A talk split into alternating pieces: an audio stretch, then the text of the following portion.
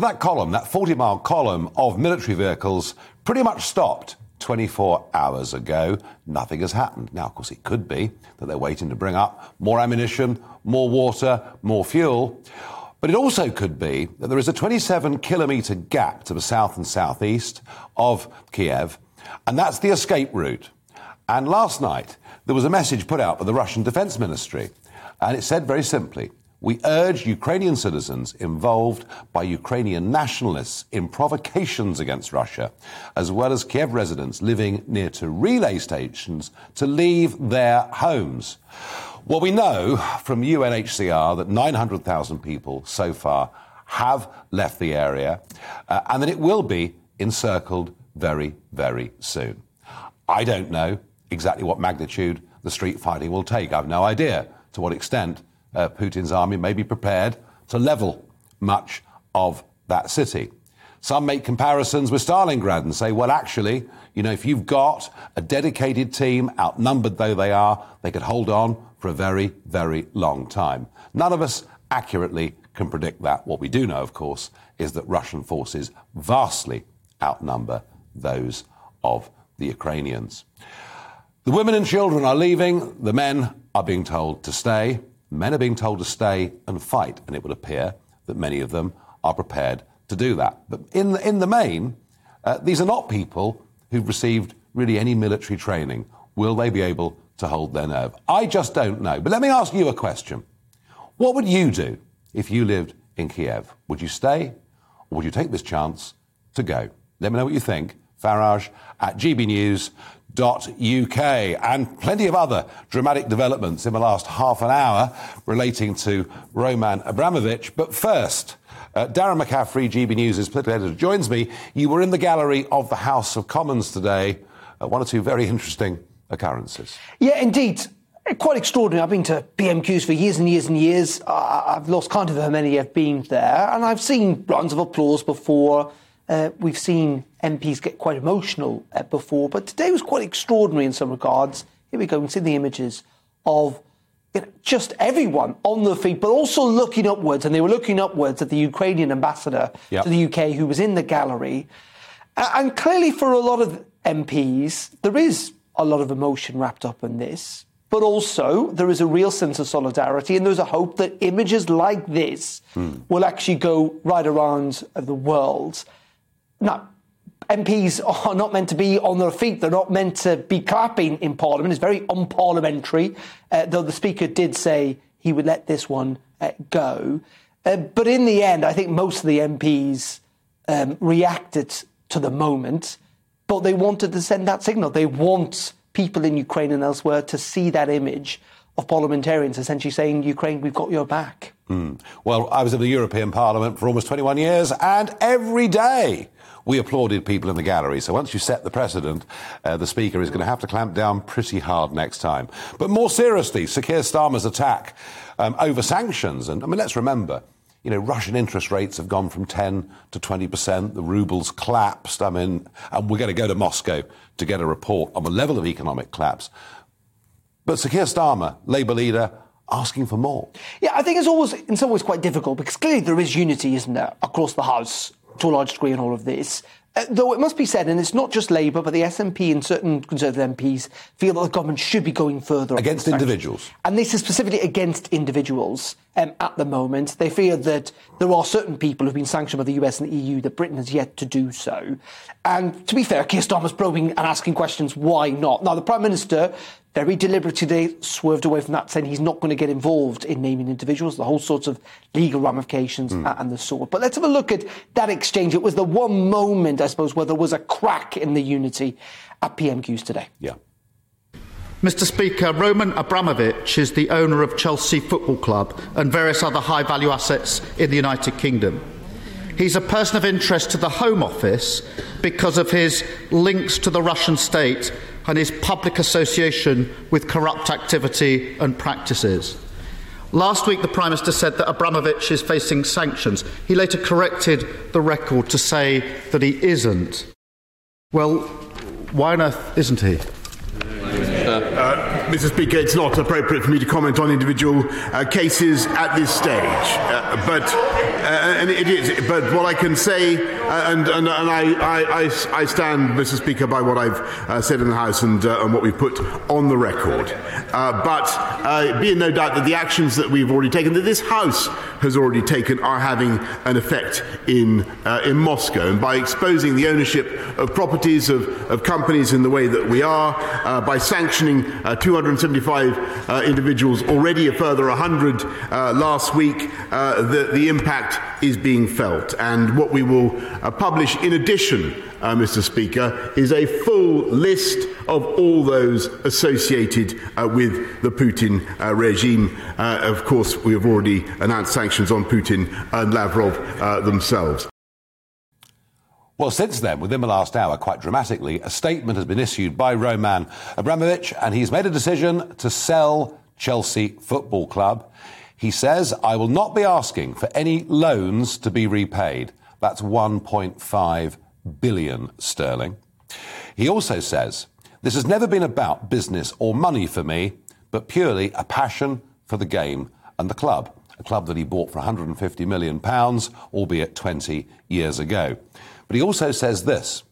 He is setting up a charitable foundation and the proceeds, the net proceeds from the sale will be completely donated to that charity and that it will benefit all victims of the war in Ukraine.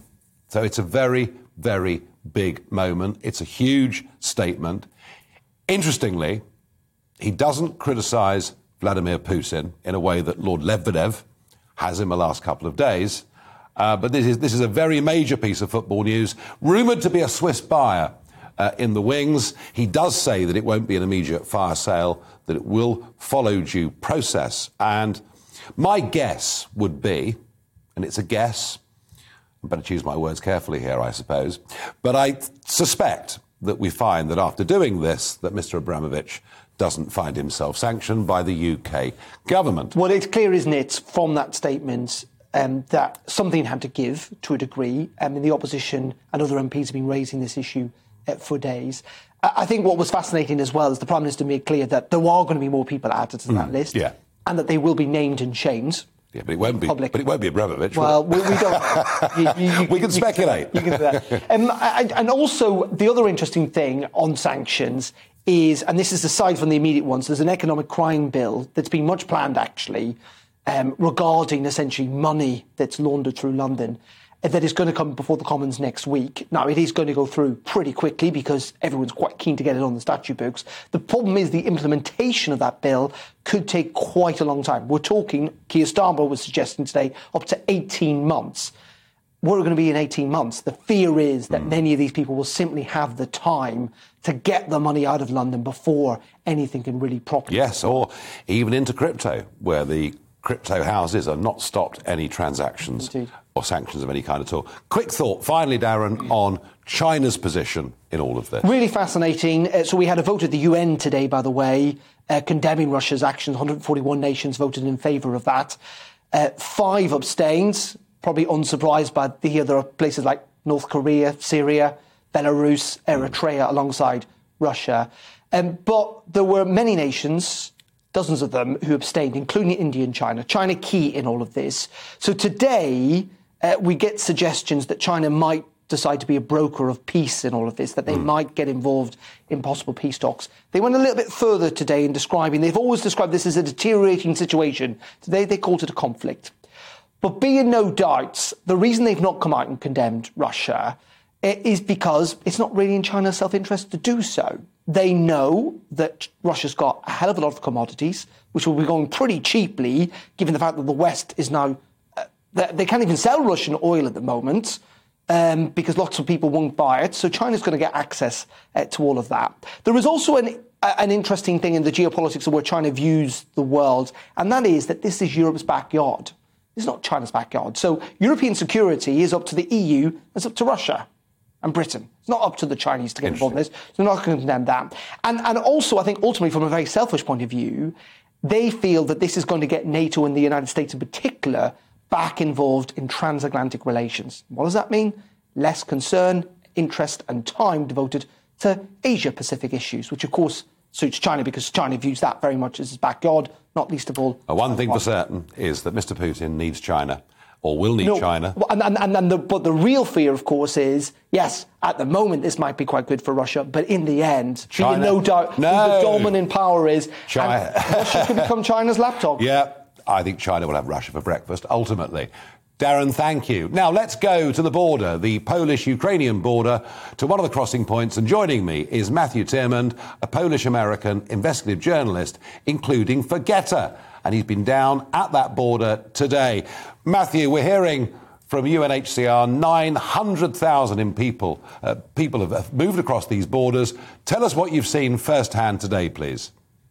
Uh, certainly, yes. I was uh, I was in Medyka, uh, which is the largest of eight border crossings that are in a straight north-south line uh, that uh, that connect Poland and Ukraine. Medyka is the largest one because uh, it connects Poland to one of the larger roads heading to Lvov, which is the largest city in western Ukraine and the fourth largest city in Ukraine. And as the lo- largest border crossing, it's obviously seen the most traffic. I was there for several hours. I'll probably be back tomorrow, and I was seeing consistently women and children coming across without men, obviously very, very sad faces. I spoke to some. I got some footage. I'll continue to be uploading that in the next 12 hours, uh, video interviews and pictures. And they are sad. They're worried. They're scared. They're they're apprehensive. Uh, some of them have a little bit of optimism, and they hope that they will be back in Ukraine. They're not looking to move into Poland full time or into Hungary. There's been uh, five countries that have predominantly taken this uh, just under a million women and children coming across. Poland's taken about half, uh, but you have Hungary, Slovakia, Moldova uh, also taking, and Romania taking taking some of these uh, women and children coming across. Now, the one uh, really uh, interesting thing about the dynamic when we compare it against other border crises, which Europe has seen in recent years, yeah. is that the Polish people have come out incredibly strongly. There's massive stores of food and clothing ready for the taking for anybody who needs, and Polish citizens are coming from all over the country and organizing transports to bring these women and children to convents, community centers, schools, uh, other facilities that can house them. And people are volunteering to take them in nice. because they do not want there to be refugee camps. Uh, that is uh, a ghettoization of refugees serves nobody's interest. And the Polish people are stepping up. The Polish government is managing this expertly, uh, very, very well organized. At no point is there hundreds of people running across, but they're all processed uh, on an individual basis. Uh, if you don't have your passport, it's fine. If you don't have a Vax card, it's fine. The, this situation supersedes those bureaucratic situations, uh, and it is, it is being managed superlatively. That's a quite extraordinary story. So the half a million have been dispersed right across Poland, from the sound of it. That is that is remarkable. Um, I guess if the military situation deteriorates further, we'll start to see men crossing the border too at some point. And, and you know what? I'll give you a very interesting supportive anecdote of that. I've been living on and off in Warsaw for the better part of 10 years uh, when I'm not in the U.S. or traveling.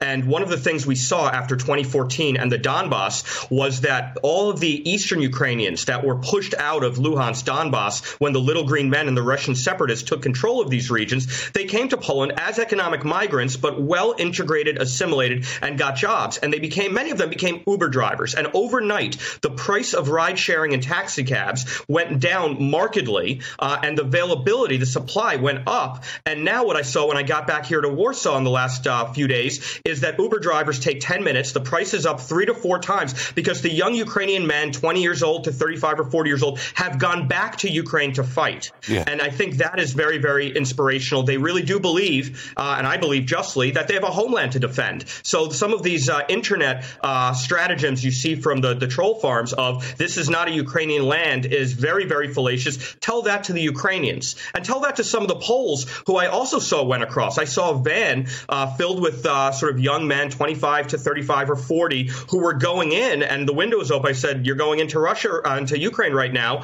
uh, to fight. And they gave me a thumbs up. I think they're rather enthused, given the history wow. of this region, to get involved and help defend Ukraine. Well, I have to say, Matthew, after the last big migration into the European Union across the Mediterranean, what chaos that was and, and continues to be, yours is actually a very heartwarming story. Thank you very much indeed for that report. In a moment, we'll go to Daily Mail journalist Owen Matthews. He is in Moscow. We're going to find out about the queues for ATM machines and try and find out just how much support does President Putin have.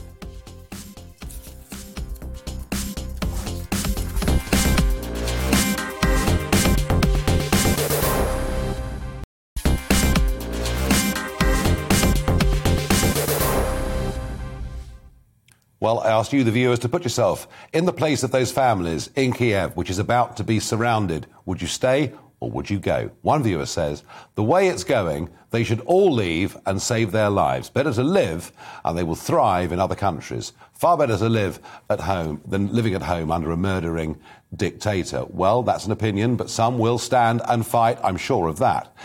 It looks like Ukraine cannot win against this invasion. Soon, many people will die trying to fight a lost cause. Obviously, no help coming from anywhere. So, to save lives and property, surrender and give the rest of the world time to put things right after. Well, I'm not sure I'm convinced that the world will put things right after if this becomes part of Russia. I'm really not. Stephen says women and children should leave and all men 18 and over should stay, which is, to a large extent, what is happening. Richard says you should always have the common decency to fight for your own country, but make sure your women and children are safe. Let's go to Moscow. I'm joined by the Spectator magazine's Russia correspondent, Owen Matthews. Owen, good evening to you. Great to be on. Thank you very much indeed for joining us. Um, I saw an article that, that you wrote overnight um, from Moscow, and we, we've heard so little news from Moscow. So, from the top, Vladimir Putin has, as I understand it, been a very popular president. Um, how is that popularity looking now? Has it shifted since the invasion began? Well, Nigel, uh, can I just start by saying there's a couple of things I'd like to pick up on from uh, your last segment. Uh, Matthew, your report on the border, he said that no men or women or children were coming across. There's uh, women and children, but no men were coming across. That's because uh, they're banned from doing so by yeah. Ukrainian law came out on the first day. They're not, literally not allowed to leave. Yeah. Um, and uh, but just uh, but concerning Putin's popularity, it's very um, clear that his uh, propaganda machine, which is very sophisticated, um, has gone into overdrive. The very few um, protests that were uh, broke out of I would say the first three days were very limited. I went to several of them in Moscow. In St. Petersburg, there are a few more, but frankly, it's just a few hundred very brave people who risk uh, really terrible um, penalties um, from the police state that Putin has created, and it's a very sophisticated police state. Um, the first poll that came out showed that Putin's ratings have soared to over 70%. Um, wow. That's partly because uh, I think uh, people, you know, believe the television propaganda. I mean, very simply, and uh, they really have a um, have a almost uh, sort of cult-like faith in in Putin and his wisdom, and that's uh, very hard to shake, especially if you have no other sources of information. And in terms of information and where people get their information, you know, what is access to the internet like at the moment? How easy is it for an ordinary Russian citizen to go and find differing shades of opinion from all around the world? Well, access to the internet in, in Moscow certainly is far better than it is in, in London. It's an extremely sophisticated city. city um, the, uh, what's very uh, striking is um, not so much that people don't have access, it's that they don't want to have access they don't really want to know the truth. And it's actually a really important thing about the, the, the, latest iteration of Russia's propaganda. Because in the run up to 2014, the annexation of Crimea, we had like a two month long campaign of information war carpet bombing that was preparing all these tropes that we're hearing now uh, the fascists in Kiev, the, uh, the, yep. the, the side, and so on. And that was really uh, very, very full on, very sophisticated propaganda. This time round, up to Sunday night, there was no indication, there was no propaganda um, build up to this. They just suddenly turned on a dime. And the kind of propaganda that has been put out to supposedly demonstrate to Russian viewers this genocide is phoned in. It's just bad quality propaganda. So the question arises uh, do you have to be unbelievably gullible and stupid to believe it. Or, I think much more importantly, is to understand that people believe it not because they're stupid or gullible, it's because they want to believe it. And that's really a devastatingly important thing to to understand about Putin and the basis of his power is that yeah, he doesn't uh, dupe very interesting. That's very interesting. And what about people's lives? You know, ordinary Muscovites. I mean, you know, we see pictures of long queues for ATM machines. Um, what is life? I mean, has life changed yet? Have sanctions begun uh, to touch people's lives? Uh, it's devastating for people with something to lose, to put it in a nutshell. The middle class, and also, by the way, the middle classes who are the most likely to be skeptical of Putin, are the ones that, um, who have seen their savings frozen. they are the ones that have been banned from transferring their money abroad and so on. Um, those people who are, in fact, the brightest and best of Russia, the people who actually really very much Russia needs in order to continue on its path to a sort of normality and being a civilized European country, they've been hit terribly badly because they've been cut off from that European lifestyle to which they've become accustomed. Yeah, and, but I guess they're a minority, so that explains uh, the polls as you've explained them. And finally, Owen, how is it operating as a journalist from Moscow? Do you feel free to say everything that you want to, or do you have to look slightly over your right shoulder?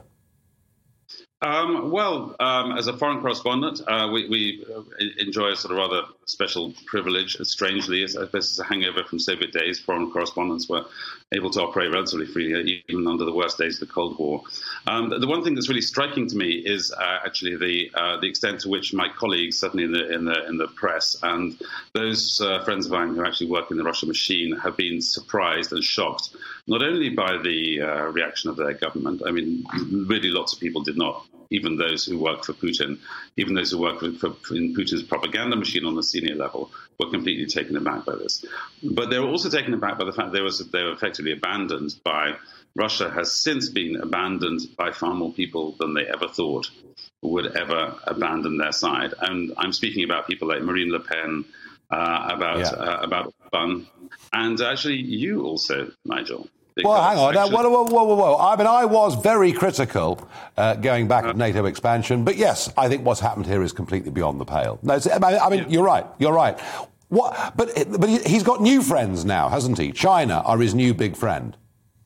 Um, well, I mean, just to continue before you interrupt me, I mean, I was in a Russian television studio because I went through a rather nerve-wracking uh, phase of going on to these very gladiatorial Russian talk shows, and I was there when they played with absolute delight. I mean, if I can quote you, uh, you saying uh, you your speech to the European Parliament where you said that uh, uh, that you called NATO expansion by the and EU expansion provocative and encircling, and you said, I quote, "We have got a lot wrong." We did yes. start much of this. Well, you I said, said that, Owen. I said that in 2014, and I meant it. And look where we are today. Uh, I'm not saying it's direct cause and effect, but I think we did make mistakes.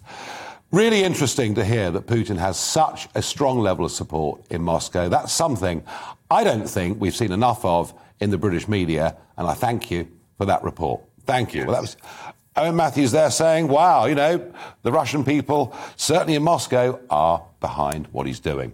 Now, my What the Farage moment. Last night, it was the State of the Union speech. It's a big event in Washington, and of course, it was Joe Biden's first as President of the USA. And he spent the first 10 minutes or so of his speech not dealing with domestic issues, dealing with the big Ukrainian issue. And this is what he had to say. Let us continue to draw inspiration from the iron will of the Ukrainian people to our fellow Ukrainian Americans who forged the deep bond that connects our two nations. We stand with you. We stand with you. Putin may circle Kiev with tanks, but he'll never gain the hearts and souls of the Iranian people. He'll never, he'll never extinguish their love of freedom, and he will never, never weaken the resolve of the free world. Oh dear, well, saying Iranian as opposed to Ukrainian wasn't perhaps Sleepy Joe's best, but then we very rarely get anything particularly good from him, in my opinion.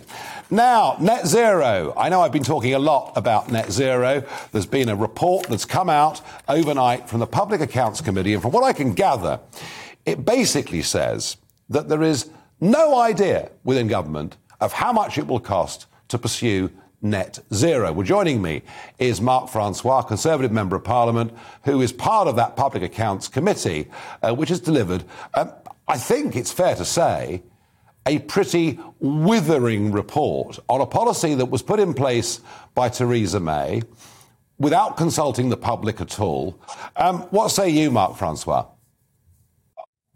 Well, Nigel, you, you, are right. It is a it's a scathing report. Remember, the PAC is an all-party committee. It has a Labour chairman in Meg Hillier, so you know it's across the House of Commons in a sense.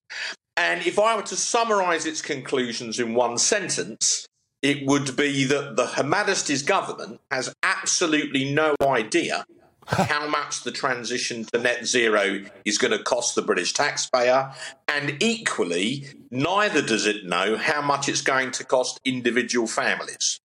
So that is a pretty punchy, hard hitting report, and I think it will have an important effect on the whole net zero debate. Yeah, I mean, Mrs. Johnson is a very powerful figure. Uh, Lord Goldsmith, of course, been pushing this agenda very strongly. I've jokingly uh, called the government sort of the new Richmond Green Party. But the problem is, Mark Francois, they appear to be absolutely committed to this. Well, Nigel, two, two things. I mean, firstly, I think the situation in the Ukraine, in terms of our and Western Europe's energy security, you know, has to change this equation. I mean, I accept the science that we do need to do something about climate change. Climate change. I mean, I'm not a refusenik in that sense, mm-hmm. but it's a global problem. So, by definition, it needs a global solution. The United Kingdom is responsible overall for about 1% of all global emissions. China is responsible for more than 25%. So even if you were to close down the entire British economy, we all went back to living in caves, given that the Chinese are opening two new coal fired power stations a month, that wouldn't even begin to scratch the difference that the Chinese are making. So that doesn't mean that we shouldn't do anything, no. but it does mean to me and that we should keep this challenge in proportion and not do things that damage our own economy while other countries that emit 25 times more than we do appear to do little or nothing. No, and there's one further argument, Mark, that I believe very strongly in, and it's this. You know, the more wind turbines you build, the more gas you need to back it up when the wind doesn't blow. We still need coal because we're still manufacturing steel. Maybe not on the scale uh, I would like, but we are. Uh, you know, we still need oil. Uh, we still need these things. And it appears we're happy to import all of these goods without producing them ourselves, which we could. We seem happy um, to outsource and offshore heavy manufacturing. And we say, isn't it wonderful? We've reduced our carbon dioxide emissions, but net across the world, these activities probably put them up. The most contentious issue of all of this is that large gas field up in Lancashire. And I heard Business Secretary Kwasi Kwarteng the other day saying, absolutely no way we are going to develop that gas field. Do you think, as a result of Ukraine, which, and you quite rightly say, should make us rethink completely our energy strategy and push, in my opinion, towards us being self sufficient, do you think that debate can come back onto the table? I think it has to, Nigel. I mean, I, I would, as you know, I've focused a lot on defence down the years. We, we discussed yeah. this before. I think that what happened last week in the Ukraine is a game changer. It's something on a scale comparable with 9 11. And I think the government's integrated review of defence and foreign policy has effectively been completely overtaken by events. And one of the things we need to reassess, as well as defence spending, is our energy security and that of Europe. So, providing we could do it safely, I do think, to be fair to the residents of Lancashire, we would need to make sure that this could be done safely. But providing we could do it safely, I think that we need to look at the possibility of fracking again. I agree with you. Yeah, I think it's a debate that is going to come. Mark, thank you for giving us some testimony on that really very shocking Parliamentary Committee report. A few more of your opinions. Sylvia says, if I were a young, able bodied male, yes, I would stay and fight. But as a mother with three children, I would take them to safety. Peter says, I would like to think that I would stay and defend my home. Some look for a purpose in life, and for others, that purpose finds them through circumstance. And John says, both my wife and I in our 60s would fight. We would pick up a gun and fight against this tyrant. And Ron says, I love my country, and even at 73, I would do everything I could to defend it. And finally, Camilla says, the courageous should stay and the not so courageous leaving wouldn't make any difference. Well, you can imagine right now there are a lot of people in Ukraine having to make very, very difficult decisions. In a moment, I'll be joined on Talking Pints by the world's oldest active war correspondent, Al Venter.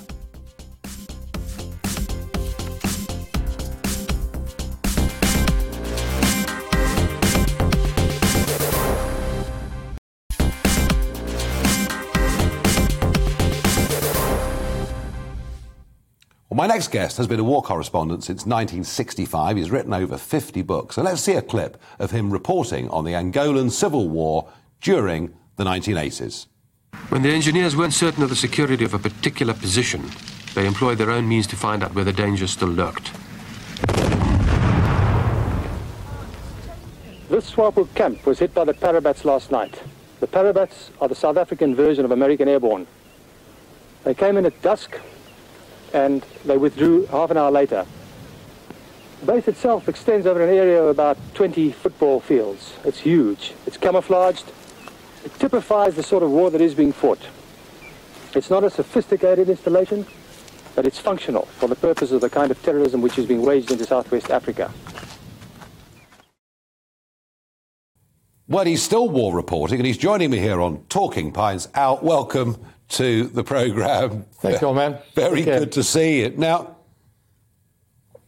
what drives someone to want to become a war correspondent? What is it? Well, it's better than working. well, yes, I suppose it is. Um, but it's kind of a little bit dangerous, isn't it? You know, it's, it's, it's, in the mind. Yes, I've been blown up a few times, quite a few times. I'm deaf in this year. You've been shot? Uh, shot at as a matter of fact, yeah, you know, it's something you live with. In Sierra Leone, I had a friend called Hawkeye, who's quite famous in television in America, and we used to compete with each other as to who could be, who could draw more fire. I mean, it's plain stupid, but uh, the, the number of narrow escapes is just unreal. Uh, you need you need a bit of luck, and I've had a hell of a lot of. I've been blown up very seriously twice. Once I was standing in the turret of a tank uh, and we detonated a Soviet anti-tank mine, and I went flying. If I, if that had happened today, I'd be dead. But then I was much lighter, and I was, only broke my arm.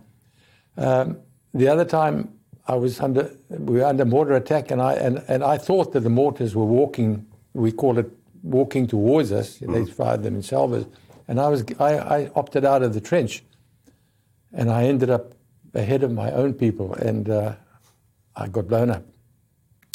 You've done much of this embedded, you know, embedded with regiments, embedded with private, more mercenaries. Today it's embedded. In those days it was casual. Right. So I would go to South Lebanon and I'd go and see my old pal who ran the UN, and I'd say, "How's it going?" Uh, and uh, he'd say, "Okay, well you're sleeping there. Where do you want to go?" And uh, now I went back two years ago to South Lebanon, and it was a whole palaver to even to get into the place was. Uh, it was a bad mistake. Uh, there, under those circumstances, with Hezbollah around, mm. you can get yourself killed. Yeah, or taken hostage. Well, you know, very briefly, going down from Beirut to Naqoura, which is the headquarters, the, new, the UN base, I had my own taxi. I hired a man, and they, we were stopped halfway down. And a guy got in, and uh, he had asked for a lift, and I said, "Okay," to the driver, and he got in, and he, and he turned around to me and said, uh, "Where are you going, Mr. Venter?" Hmm. And I said, uh, "You know where I'm going, if you know my name." He said, "Yes." I said, uh, "He said, have you got the authority?" I said, "Well, how the hell do you think I'm here?" You know, I couldn't get through the roadblocks without them. I said, by the way, uh, your, your, English is pretty good. Where are you from? And he said, Kilburn. And if he's watching tonight, well then. I like that. But you've done you've done uh, all sorts of stuff with armies on the ground. You've also been in combat missions in the air as well. So you've seen war from all different perspectives and, and everything from the Congo to. I mean, you've been involved in so many of these conflicts, reported on these conflicts. Do you find it? Does it depress you that human nature is the way that it is? I don't have the time to think like that, and I'm not being blasé. I work very hard. I, I'm, I'm working on four books. I shouldn't be mentioning this because my publishers will probably watch, different publishers. And I, I do, I work, uh, I'm pretty at it, so I don't allow things to get to me. But I must confess, Ukraine has got to me because we're on the fringe of uh, a situation that is dominated by the two biggest leaders, major leaders in the world, and the one seems to be out of his mind with illusions of grandeur. You mean Putin has lost the rational function, in your opinion? Well, look what he's done. I mean, he's now threatening something. He's doing something that is never done in the Cold War. Neither side ever said, "I am going to nuke you." He said it. And on the other side, we have a man that can't even give a proper State of the Union address in Washington who confused. He made 10 major blunders, the sort of blunders that yeah, had. I, I just played one a moment ago, but yes, I yeah. mean, the man is. Yeah. I, I, Biden, bless his soul, but he shouldn't be there. Hmm. Uh, I'm older than him. Uh, and, and, and, you know, I, I, I'm, I'm, a, I'm ashamed. And I lived in America, so I have a personal interest in the situation. So we have Biden uh, leading NATO, but not really leading NATO. I think uh, Europe's taken over NATO for itself in a very effective way in this, in this case. In terms of sanctions, yes, it has. Um, not in terms of military action, but they. But I mean, it was interesting, wasn't it, that even Sweden, who stayed neutral in the 39-45 war, even Sweden have given some weapons. So when you go, I mean, just we're on Ukraine. When do you go and get involved in these conflicts, do you, in your own mind, say to yourself, "I'm on this side or that side"? Normally, Yes, you have to because you're going to. I don't go with with the bad guys. When we when I say bad guys, uh, when I was in with the Israeli forces, I went in with Arik Sharon into. Uh, we took Beirut. Um, I I identified with them because there were 99 rebel Islamic groups that were uh, abducting people that held them hostage for five years and things like that. So I could identify very easily. Uh, on this lot, um, Ukraine, the man has, of his own volition, done something that hasn't been done in Europe now for since since almost since I was born, and that's a hell of a long time ago. Uh, he is. What you mean the invasion of a Yes. sovereign country? You know, this is now really, and, and he's, it's not the first time he did it. He did, he did it with Crimea, and uh, he'll do it again if you don't stop him. This is Hitler all over again. Now, Crimea, of course, was Russian speaking. And so was, uh, by the way, Ukraine. And, and, and it was Russian. It was handed over by freedom by Khrushchev. Yeah, yeah, but they, but, but, but culturally, the west of Ukraine clearly does not want to be with Russia, and of that there is no doubt. I mean, he hasn't actually said I'll nuke you, but he's, he's raised the stakes a bit, hasn't he, on the nuclear debate.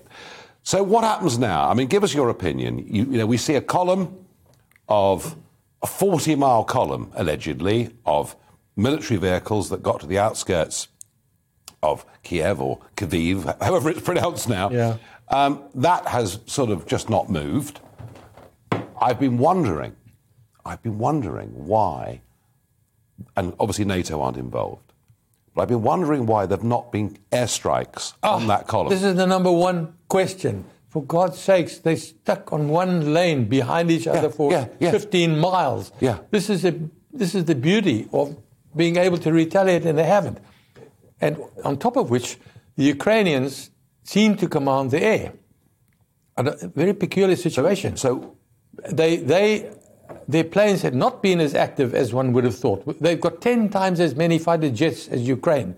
We would have expected them to be over there all the time. Yes. They are over, but not to the extent that you would. But that is mainly caused by uh, the fact that the Ukrainians now have got enough Stinger missiles to start another war of their own. Now, I'll tell you a very interesting thing here is that the, the war in Mozambique has had some Ukrainian pilots. And uh, when this fight went on about a year ago, the Ukrainian mercenaries were flying helicopters and gunships. And every time there was the ground fire, the jihadists, who were no great guns, but they were damn good with their, with their weapons, they, they showed any resistance. The Ukrainians turned around and went back to base. They said it was too dangerous. And this, this underscores another angle. Um, the, the Russians, as a fighting man, we know that in World War II, they were the bravest of the brave. This was an, a most an astonishing nation. And like the Americans, like the British, we wouldn't have survived had they not been as good as they were. But the Russian Wagner group, that is a, a, a, mercenary group, Yeah. which is linked, it's called Putin's private army, but it's the elite. They went into Mozambique, uh, were called in to, to sort these rebels out in, in 2019. They lasted, they landed with helicopters, with uh, infantry fighting vehicles and drones, and you name it. They had everything. They lasted four months. And then they packed all their bags and they went home. So it's a different caliber of Russian soldier. Today, and, and, and the same happened, by the way, in Tripoli in Libya. They also had to give way there. So we have got today a situation where the Russian of today is not really the Russian of the old days. So, but, but can the Ukrainians, I mean, as I say, I've, I've, I've been surprised they haven't used their planes. I, I know they've lost a couple, but can the Ukrainians hold them? Is it possible? No, no it, it, it, uh, 99%. But up to this point, no, 99% no, in the long term. But he can't afford 15 billion, billion dollars a day, Putin, which is the, what the war is costing. And I'm quoting, I'm quoting uh, American sources on that one. Yeah. He has to finish this war in 10 days. He hasn't got the reserves because he suddenly has 600 billion reserves, half of them are overseas, and they've been seized. Yeah. Yeah, no, that's a fair point. That, that, that, that's where the sanctions really do start to hit. Yeah. But now, you've been war reporting since 1965, um, but you're not retired, are you? I, un- I understand it's rumoured you're thinking about going to Ukraine yourself. Yeah, I'm going. I'm going on. You're going. Yeah, why not? Uh, do you want to share with the audience your age? Well, um, you know, I mean, uh, I don't know. You know, I'm not going to put my neck out. It's a, it's a, it's a dodgy war today. Yeah. You're not dealing just with the soldiers. You're dealing with um, a, a new factor: sniping. Sniping uh, today is at, at a peak. Both sides have got incredible snipers, and the Chechens are, are v- exceptional. So, go to uh, go. I go to Ukraine. It's a hell of a risk of moving around, and you can't stay underground all the time. Well, So this is this is the factor that I, I weigh my odds up very carefully. I I'm alive. I I am told that I'm now the um, the oldest war correspondent in the world. I think that's very believable. 83. That's very believable as a story. And when you're not off going to danger zones and reporting, deep sea diving is the abiding love and hobby, I'm told. That's my love. That's number one. That's number two love because my music is my. I'm a classic fan, and I missed it badly with um, with with this uh, plague that we deal dealt with. Yep. Uh, When I go down to uh, the Indian Ocean, the Indi- I, I dive. I like to dive with sharks, and we do. Of, it- of course. I mean, of no, course no, you no, do. but it, people people have this impression that, that they you don't dive with great whites, but you can dive with ordinary sharks as long as the water is clear and you can see what is around you. And if I'm diving with you, I look over your shoulder and you look over my shoulder, and that's the way it goes. And I've I've I've never been bitten. I've been I've had a few had to make a few runs for it, but uh, sharks are the most incredible creatures on God's earth. Well, I think you're a pretty incredible creature, Al, and thank you very much for joining me on Talking Pints. All the best.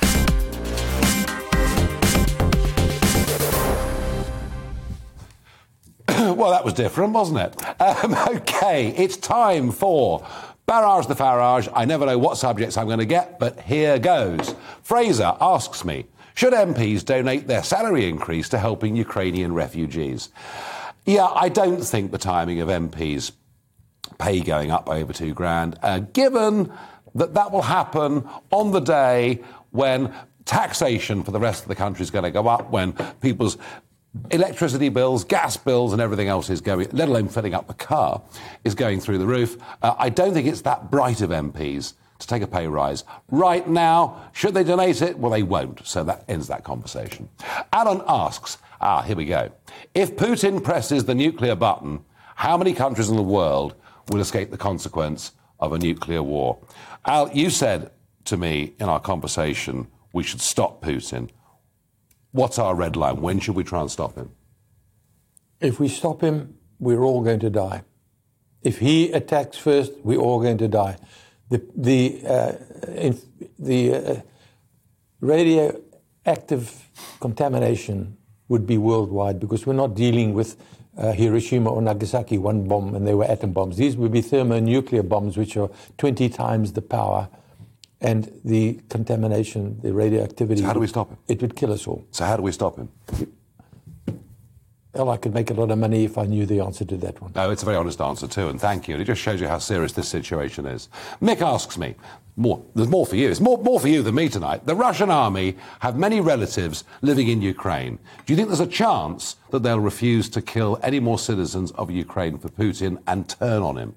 Morale in the Russian army, we did see a sort of small it's naval. Bad. It's, it's, bad. And people didn't know that they were going to invade, and even his own generals didn't his top command were surprised by some of the comments that he made at, at that press conference that showed yeah. on their faces. And I, I stick my neck out that the Russians are a clever nation. They're not going to take much more of this rubbish. Interesting. They could turn on him. Interesting. And maybe the generals, maybe one or two of the general, although they always look terrified of him. Let's keep going. Chris asks, salted or dry roasted peanuts? Oh, salted peanuts uh, actually, they go rather well with one of these, I think, really. Um, Michael asks me, with her newfound role in politics, do you think we should send in Meghan Markle to perhaps negotiate a truce? Meghan Markle's problem isn't truces, it's truths, and she struggles with those, it seems to me, quite considerably. No, that simply isn't going to happen. A final thought, Al. Um, maybe Putin doesn't take on NATO. Maybe he stops with Ukraine or Moldova. That would, that would at least That's say. the end of his career. What, stopping would be the end of his career, you think? Yeah, they would kick him out. Uh, he's, he's got to start, he's got to finish what he started. He knows it because uh, the, the, the economy is in tatters, and I mean tatters. There's never yeah. been an economy that's collapsed so yeah. completely in such a short time in the history. No, never. Never. No. So he's got to move fast. You reckon he's going to get this finished in the next 10 days, so things could turn very ugly in Ukraine? Well, I could be proved wrong, but who knows? Yeah, no, who knows? Well, I don't know either, but we've had a great guest tonight, a very interesting programme, reports from the border, um, and we'll go on covering this story and providing as much analysis as we possibly can. There's no doubt about one thing the world is in a very, very serious place. Who would have even dreamt it? Just a couple of weeks ago. It all goes to show, as Mark Francois said earlier, a big rethink on defence, energy, all of those things will happen.